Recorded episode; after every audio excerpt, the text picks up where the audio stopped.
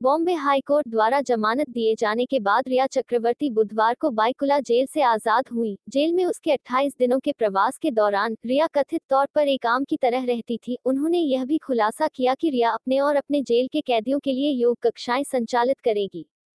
सतीश मने शिंदे ने कहा कि रिया को महामारी के कारण घर का खाना नहीं मिल सकता था और वह कैदियों के साथ रहती थी, जैसे कि वह एक सामान्य व्यक्ति हो। रिया को जमानत दिए जाने के बाद, सतीश माने शिंदे ने एक बयान में साझा किया था, हम माननीय बॉम्बे हाई कोर्ट के आदेश से प्रसन्न हैं और रिया चक्रवर्ती को जमानत दे रहे हैं।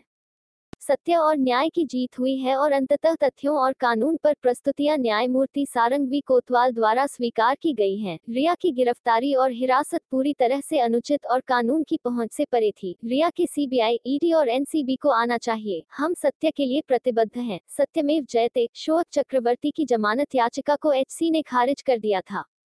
हाई कोर्ट ने रिया की जमानत देने से पहले कई शर्तें लगाई, उसे एक लाख की जमानत राशि देने को कहा गया और जाँच एजेंसी के पास अपना पासपोर्ट जमा करने को भी कहा गया। अभिनेत्री को छह महीने की अवधि के लिए अपनी उपस्थिति को चिन्हित करने के लिए हर महीने के पहले सोमवार को सुबह दस बजे बजे से ग्यारह बजे बजे के बीच जाँच एजेंसी के कार्यालय में भाग लेने के लिए कहा गया है। जबकि उसकी रिहाई के 10 दिनों की अवधि के लिए अदालत ने रिया को खुद को निकटतम पुलिस स्टेशन में पेश करने के लिए कहा है।